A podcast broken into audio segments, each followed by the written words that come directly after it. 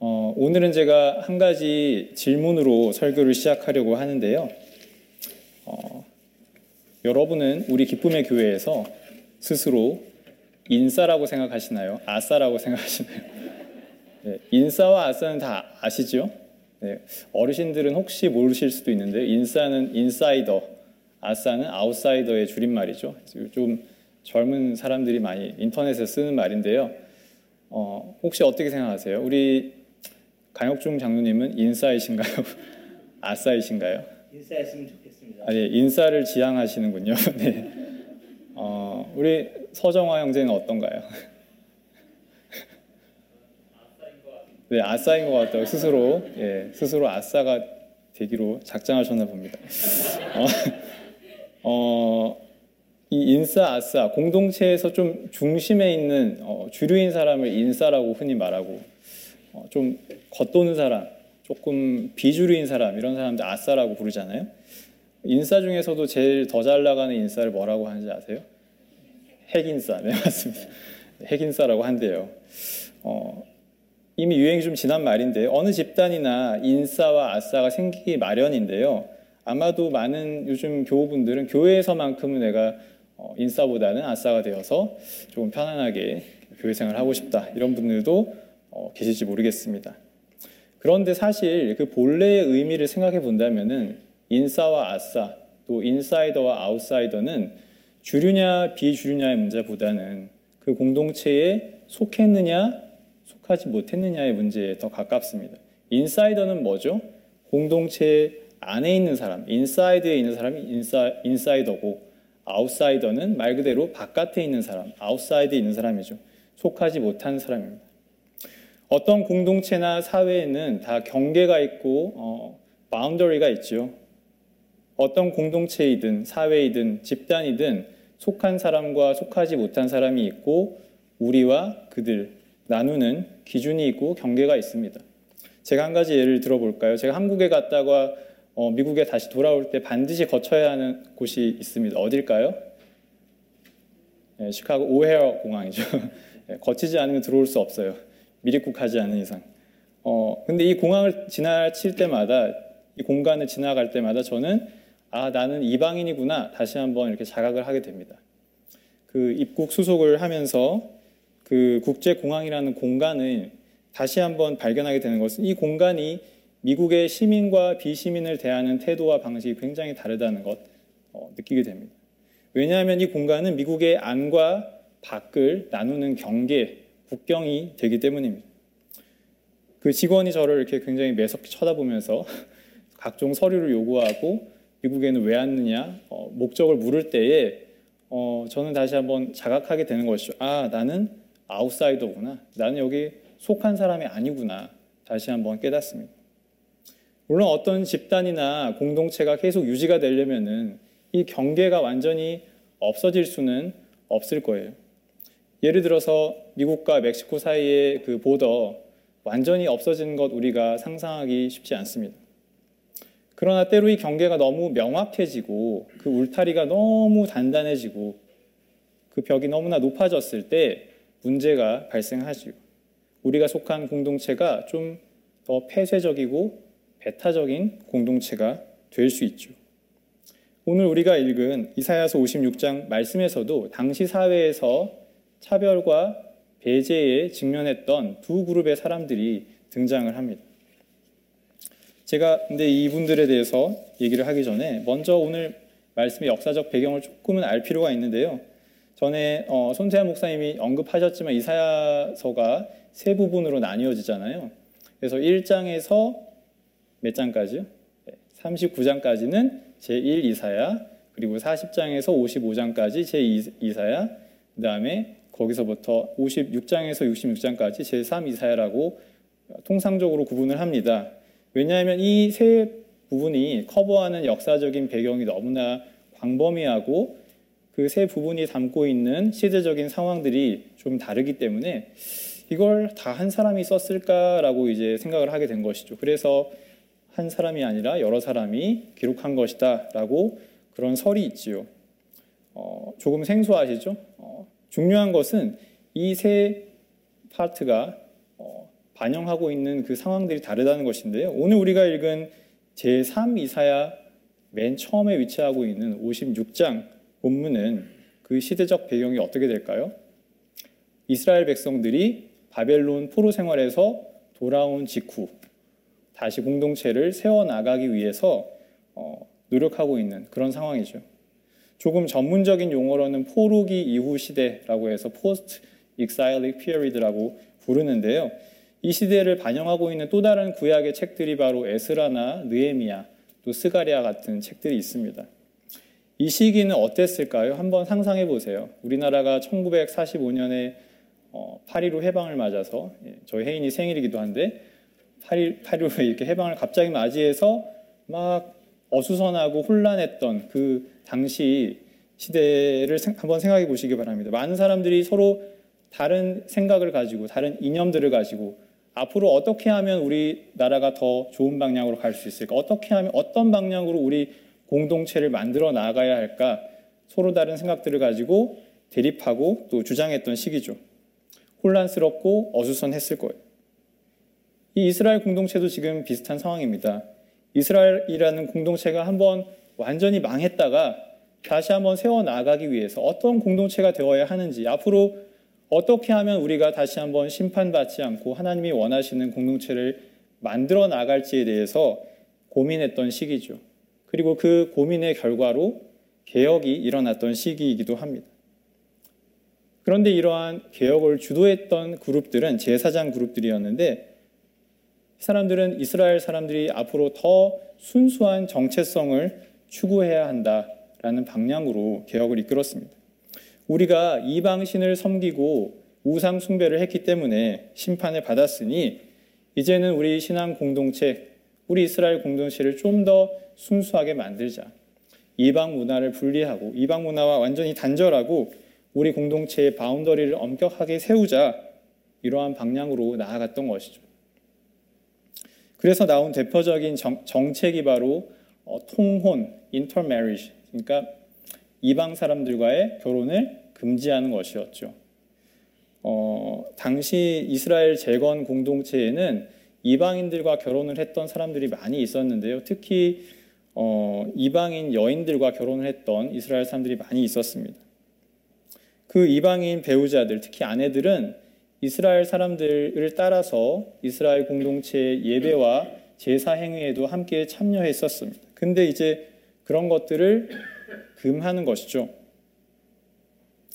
에스라 아, 에스겔 44장 7절을 보면요. 이 당시의 상황들을 좀 반영하고 있는데요.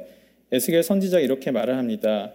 너희가 마음의 할례를 받지 않고 육체에도 할례를 받지 않은 이방 사람들을 내 성소 안에 데리고 들어옴으로써 내 성전을 이렇게 더럽혀 놓았다. 너희가 저지른 온갖 역겨운 일들 때문에 너희는 나와 세운 언약을 어겼다. 이방인들을 성전에 데리고 와서 함께 예배드리는 행위를 역겨운 것, 어, 개혁 개정 성경에서는 가증한 것이라고 번역을 하는데요. 어, 역겹고 아주 더러운 행위라고 그렇게 말합니다. 또한 느헤미야 10장을 보면은 느헤미야가 백성들에게 맹세하라 요구한 것이 한 가지 있는데요. 30절을 읽어보면 이렇습니다.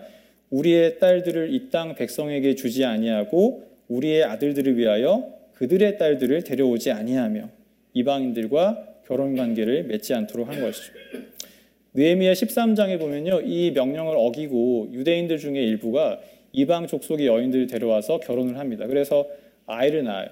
근데 그 아이가 이제 컸는데 유대 말은 잘 못하고 이방 말을 잘하는 거예요. 우리로 치면은 뭐예요? 한국말을 잘 못하는데 영어를 막 잘하는 거죠. 이걸 보고 느에미아가 막 화를 내면서 유대 남자들을 책망하고 저주하고 심지어 몇 명은 때리고 예, 머리털을 뽑았다고 기록되어 있습니다. 제가 어, 탈모에 대한 걱정이 조금 있는 편인데요. 이 말씀을 볼 때마다 좀 느에미아가 이건 심했구나 이런 생각을 하게 됩니다. 근데 왜 이렇게까지 했을까요? 왜 이렇게까지 어, 행동했을까요? 바로 이스라엘의 순수성, 정체성을 지키기 위해서였죠. 이것은 당시에 어쩌면 필요했을 수 있습니다. 이스라엘이 너무나 오랫동안 이방 문화와 어, 혼합되었기 때문에. 그런데 이 정체성은 우선적으로는 신앙적인 정체성, 하나님을 믿는 그 정체성이었지만 동시에 민족적인 정체성이기도 했습니다. 이방인들과 결혼해서 피가 섞이고 순수한 혈통이 오염되는 것을 두려워했다는 것이죠. 공동체의 안과 밖, 소속된 자들과 소속되지 않은 자들을 구분하는 그 경계를 분명히 하려고 했던 것이죠. 이것이 바로 그 당시에 일어났던 개혁의 방향이었습니다. 이러한 개혁에 비추어 보면 오늘 우리가 읽은 이사야서 56장의 특히 3절에서 8절 말씀은 조금은 결이 다르고 독특한 관점을 담고 있습니다. 오늘 말씀에는 두 부류의 사람들, 두 부류의 아싸들이 등장하는데요. 하나는 이방인, 다른 하나는 고자입니다.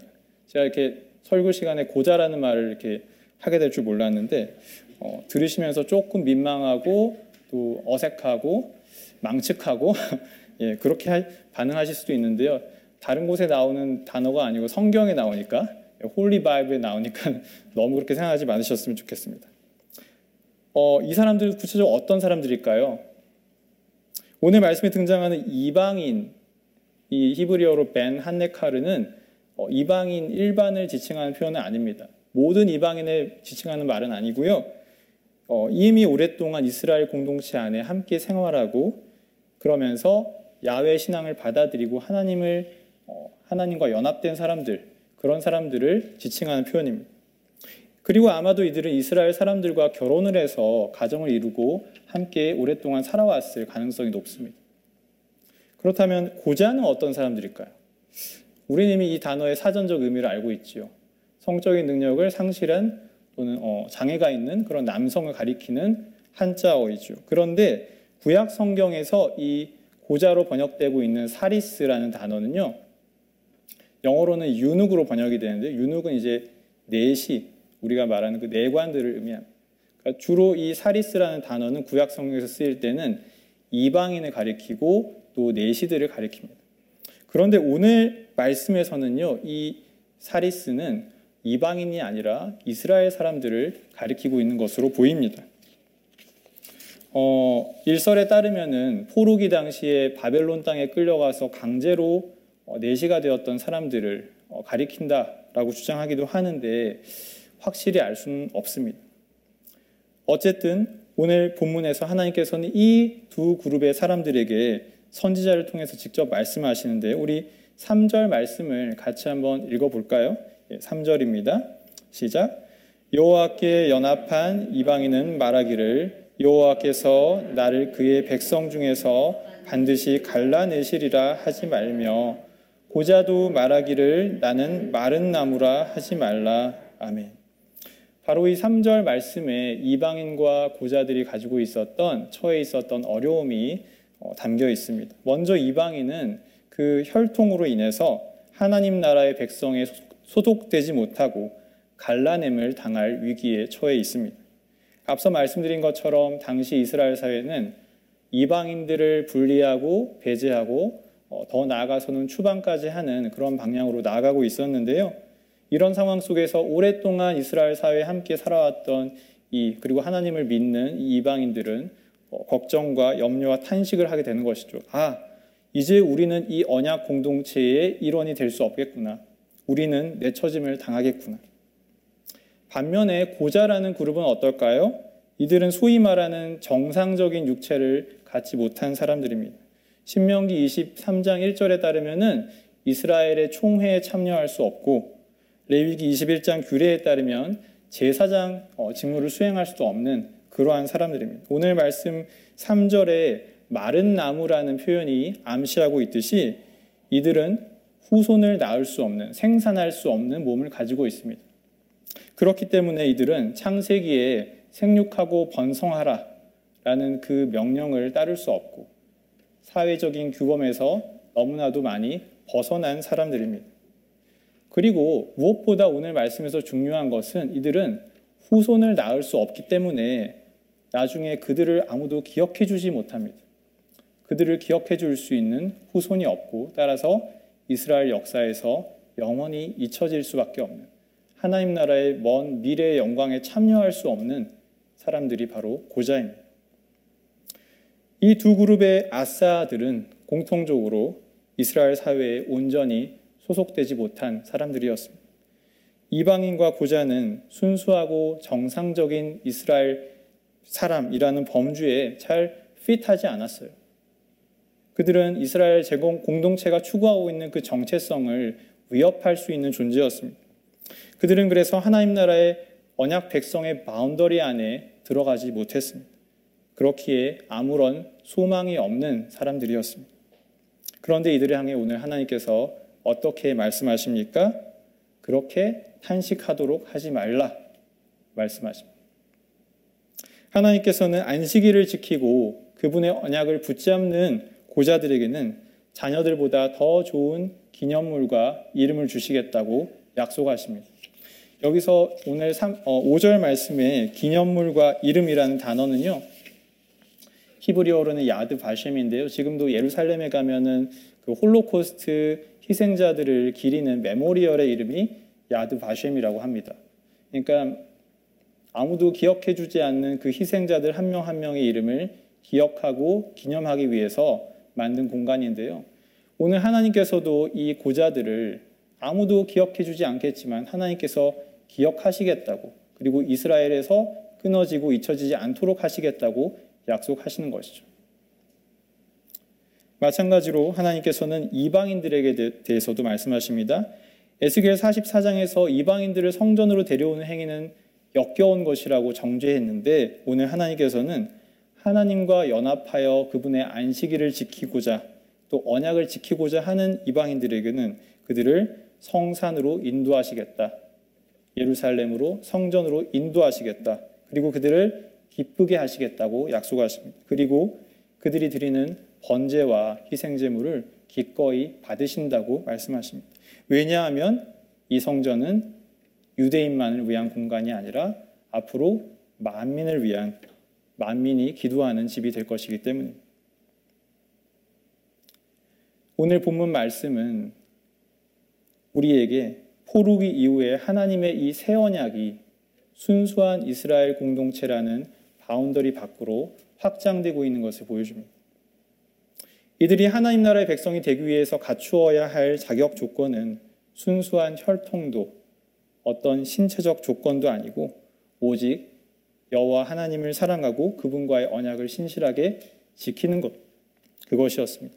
새로운 하나님 나라의 백성이 되기 위해서 그 멤버십은 다른 어떤 혈통적인 신체적인 조건이 아니라 하나님과의 언약 관계에 의해 결정된다는 것이죠. 하나님께서 마지막으로 8절에서 이렇게 말씀하시는데 우리 8절 말씀을 한번 같이 읽어 볼까요? 8절입니다. 시작. 이스라엘의 쫓겨난 자를 모으시는 주 여호와가 말하노니 내가 이미 모은 백성 외에 또 모아 그에게 속하게 하리라 하셨느니 우리는 이 짧은 구절 안에 모으다라는 동사가 세 번 사용되고 있음을 주목해야 합니다. 하나님께서는 어떤 하나님이십니까? 오늘 쫓겨난 자들을 모으시는 하나님이십니다. 오랜 포로 생활 가운데 무너졌던 이스라엘을 다시 세우기 위해서 쫓겨났던 사람들을 다시 불러 모으십니다. 그런데 하나님께서는 이미 모은 백성 외에 그 거기에 더해서 더 모으시겠대요. 네.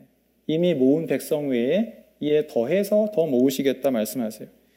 이미 이스라엘 공동체에 속해 있는 사람들 외에 더 모으시겠다고 현재 아싸인 사람들, 현재 차별과 배제를 겪고 있는 사람들도 다 불러 모아 하나님의 언약 백성 삼으시겠다고 말씀하십니다. 사랑하는 교우 여러분, 하나님 나라는 세상이 만든 경계를 허무는 나라, 오직 하나님과의 거룩한 언약에 따라 들어가는 나라임을 믿으시기 바랍니다. 오랫동안 이사야서를 연구한 어, 김회건 목사님이라고 계시는데요. 어, 최근에 이사야서 주석서를 내셨어요. 그 주석서 이런 구절을 남기셨습니다. 제가 읽어드릴게요. 성도들의 거룩이 피하고 구별하고 분리하는 거룩에 머물러서는 안 된다. 이방인과 고자 등 한때는 성전 출입이 금지된 사람들에게 문을 여시는 하나님을 따라 매우 유연성 있는 거룩 영성을 추구해야 한다. 하나님의 거룩의 궁극 목적은 하나 되게 함이요. 연합과 평화에 있지 영구적 분리와 적대에 있지 않다. 그러나 아마도 이러한 포용과 연합과 평화의 공동체가 현실 속 이스라엘 공동체에서 정말로 실현되었을 가능성은 아마도 낮습니다. 아마도 실제 역사 속에서는 그 에스라와 느헤미야의 귀한 이후에 분리 정책이 점점 더 가속화되었고 훗날 사마리아가 이스라엘로부터 분리되는 그런 역사가 이어지죠. 경계를 허물기보다는 경계를 더 세워가는 방향으로 역사가 진행이 되었습니다. 구약에 보면은 루키나 요나서와 같이 이방인들에게 구원을 약속하시는 그러한 본문들 분명히 있지만은 정말로 이방인들에게 구원의 빛이 비추어진 것은 오직 예수 그리스도께서 이 땅에 오신 이후입니다. 예수님께서 마침내 이 땅에 도래한 하나님의 나라를 선포하시고 그분의 통치를 십자가와 부활로 이루심으로써 우리에게 새로운 길이 열렸습니다. 예수님께서 그리신 그 하나님의 나라는 이방인도 고자도 아무런 제약 없이 참여할 수 있는 나라입니다. 그러나 예수님께서 세우신 그 하나님 나라 그리고 예수님의 제자들이 어, 만들어 나간 그 초대 교회는 조금 어, 달랐습니다. 제자들이 세운 그 초대교회 공동체는 초반에 많은 내부적인 갈등을 겪었는데요. 그 대표적인 갈등의 요인은 바로 이방인들을 형제요 자매로 받아들이는 문제 때문에 발생했죠. 오늘날은 이제 기독교가 세계 종교가 되었잖아요. 그래서 어디를 가든지 뭐 기독교가 어느 어, 특수한 나라의 종교가 아니고 세계 종교인데 그렇기 때문에 우리가 이방인들에게 구원이 주어졌다는 것이 그렇게 놀랍지 않습니다. 하지만 아마도 1세기 기독교 교회 안에서 이방인들을 받아들일 수 있느냐 없느냐의 문제는 오늘날 교회가 성소수자들을 환대할 수 있느냐, 환대한다면 얼마만큼 할 수 있느냐의 문제만큼이나 아니면 그 이상으로 더 치열한 논쟁거리였을 것입니다. 그렇게 사도행전을 보시면 많은 부분들이 이 문제를 기록하고 있어요. 그 잘 아시는 고넬료와의 관계, 그래서 사도 어, 베드로가 환상을 보잖아요. 하나님께서 내가 정하다고 한 것을 부정하다 하지 말라 말씀하시지요. 당시 베드로를 비롯한 많은 사도들은 머리로는 이해했어요. 그래서 아 이방인들도 다 받아들여야 된다. 그렇지만 그들은 모두 유대인이었기 때문에 여전히 마음속에 꺼림칙함이 있었습니다. 그래서 갈라디아서 2장 11절을 보면요. 사도 바울이 다른 유대인들 눈치를 보느라고 그 이방인들과의 식탁 교제를 잠시 피했던 사도 베드로를 책망하는 그런 어, 구절이 나옵니다. 바로 이런 맥락에서 사도 바울이 제시했던 것이 바로 이신칭의죠. 오직 믿음으로만 하나님 나라의 백성이 될 수 있다. 어떤 혈통적인 조건이나 철저한 율법을 준수하는 것이 아니라 오직 믿음을 통해서 하나님의 전적인 주권 하에 은혜로만 하나님 나라의 멤버가 될 수 있다는 것이죠. 오늘 우리가 살펴본 이사야서 56장에 등장한 두 아싸들, 어, 이방인과 고자, 이 정체성을 한 몸에 가졌던 사람이 사도행전 8장에 나오는데 혹시 누군지 어, 아시겠나요? 네. 바로 이디오피아 여왕의 어, 재정을 담당했던 어느 넷이었습니다. 이 사람은 이방인이었죠. 이디오피아 사람이니까 동시에 넷이었어요. 그래서 고자였습니다.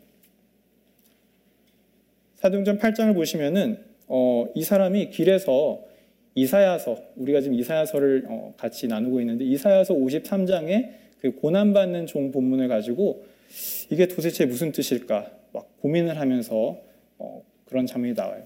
근데 사도 빌립이 성령의 인도를 받아서 광야로 가서 이 사람을 만납니다.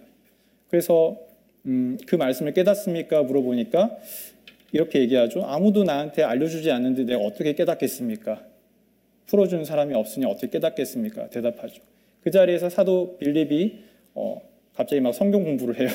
그래서 어, 바이블 스터디를 해서 그 사람이 말씀을 깨닫고 더 나아가서 바로 그 자리에서 세례를 받기로 결단합니다. 이방인이었고 거자였던 사람이 하나님 나라의 멤버가 된 사건, 그것이 성경에 기록되어 있습니다.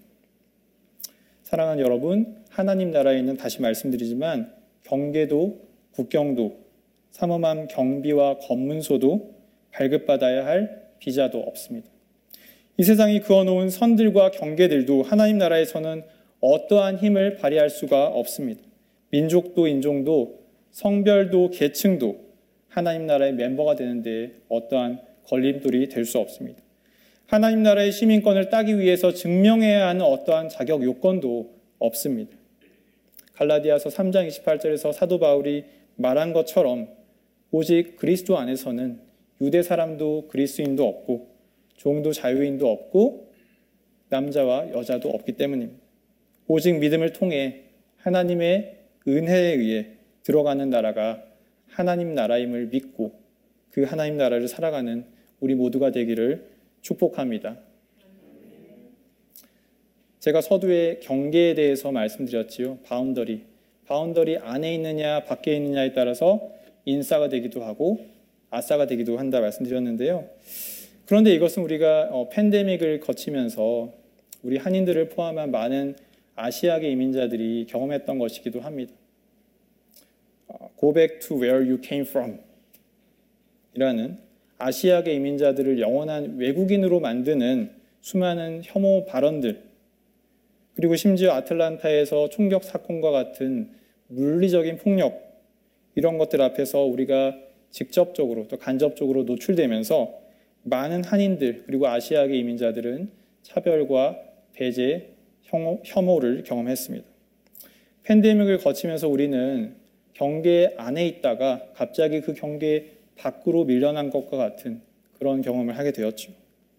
그런데 이렇게 우리가 경험했던 차별과 배제와 혐오는 그렇게 새로운 현상은 아닙니다. 미국 사회는 이미 많은 경계들로 이루어져 있습니다. 비단 미국과 멕시코 사이의 국경뿐만이 아니라 미국 사회 내부에도 많은 경계들이 있어요. 많은 선들이 있습니다. 한 가지만 예를 들어볼까요? 미국 어느 곳을 가더라도 가난한 흑인 동네와 백인 중산층 동네가 너무나 분리되어 있고 그리고 그 삶의 질이 너무나 다르다는 것 우리는 이미 너무나 잘 알고 있습니다. 시카고 사우스 지역과 예, 루프 한번 지역 어, 비교해 보세요. 예, 이미 잘 알고 계시죠. 그런데 이것은 그냥 우연히 그렇게 된 것이 아니지요. 그리고 특별히 흑인들이 게을러서 그렇게 된 것도 아닙니다. red 어, lining이라고 하는 1930년대부터 60년대 어, 후반까지 있었던 인종차별적인 금융 정책 서비스의 결과로 굉장히 인위적으로 만들어진 것이죠. 최근 한국에서도 비정규직 그리고 장애인들을 대상으로 유사한 차별의 어, 사례가 있었다고 합니다. 이것은 단지 하나의 예일 뿐이고 이 밖에도 세상이 만들어 놓은 수많은 선들과 경계들이 이 땅에는 존재합니다. 그렇다면 그렇다면 교회는 교회는 이렇게 차별과 배제와 혐오가 만연한 사회 속에서 다른 모습을 보여주고 있을까요? 보여줄 수 있을까요? 교회라는 공동체, 이 공간은 경계를 허무는 하나님 나라의 모습을 불완전하게나마 이 세상 속에 보여줄 수 있을까요? 어, 안타깝지만 현실 속에서 꼭 그렇지는 않은 것 같습니다. 오늘날 많은 세상 사람들에게 특히 어, 밀레니얼 세대들에게 교회는 차별과 혐오의 종교로 어, 집단으로 그렇게 인식되고 있습니다. 한편으로는 예수님의 사랑과 환대를 말한다면서 다른 한편으로 자신과 다른 사람들을 차별하고 배제한다는 것이죠. 물론 사회적인 약자와 소수자들을 돕고 관심 갖고자 하는 노력하는 그리스도인들 분명히 존재합니다. 그러나 많은 경우 낯선 이웃들에 대한 두려움 때문에 선을 긋고 안전한 울타리 안에 머무르는 것, 그리고 그 낯선 이웃들을 우리의 공동체 안에 받아들이기를 주저하는 모습, 이것이 오늘날 교회의 안타까운 모습 아닐까 생각해 봅니다. 세상이 그어놓은 선들과 경계들은 교회 안에도 여전히 존재합니다. 긴 설교 그림 하나 같이 나누고 마무리하려고 하는데요. 이 그림의 제목은 어, Christ of Marinol, 메리놀의 어, 그리스도입니다. 가톨릭 메리놀 수도회의 로버트 렌츠 신부가 그린 성화 아이콘인데요. 이 그림은 트럼프 어, 행정부 당시에 그 미국과 멕시코 사이의 보도가 강화되었을 때 그리고 한국의 제주도에 아시겠지만 예멘 난민들이 찾아왔을 때 그때에 많이 회자되고 또 SNS를 통해서 많이 공유되었던 그림이라고 합니다. 이 그림을 한번 이렇게 잘 보시면요, 어, 예수님께서 경계 철조망 경계 이쪽 편이 아니고 저쪽 편에 계시지요. 그리고 어, 못자국 난 손으로 철조망을 잡고 눈물을 흘리며 서 계십니다. 어, 저에게 이 그림은 이렇게 어, 말을 건네는 것 같습니다. 예수님께서 경계 저편에 계신다면 우리는 낯선 것들을 두려워하며 경계 이쪽 편에 머무를 것이 아니라 이 경계를 허물고 저 건너로 나아가야 하지 않겠느냐고 말입니다. 경계를 허무는 하나님 나라의 삶의 방식을 따라서 우리가 일상 속에서 만나는 그 낯선 이웃들과 진정한 환대와 평화의 관계를 만들어 가야 하지 않겠느냐고 말입니다. 저는 우리 어, 기쁨의 교회가 충분히 그런 공동체가 될 수 있는 역량이 있다고 믿습니다. 우리 기쁨의 교회가 이렇게 낯선 이웃을 환대하고 그들의 진정한 친구가 되는 그런 공동체 되기를 소망합니다. 경계를 만들고 선을 긋는 세상, 아싸와 인싸를 가르는 세상 속에서 그 경계를 허무는 공동체 되기를 축복합니다. 차별과 혐오의 언어가 난무하는 이 땅의 교회들에게 그리스도의 진정한 환대와 평화의 공동체를 보여줄 수 있는 그런 교회 되기를 주님의 이름으로 축복하고 소원합니다.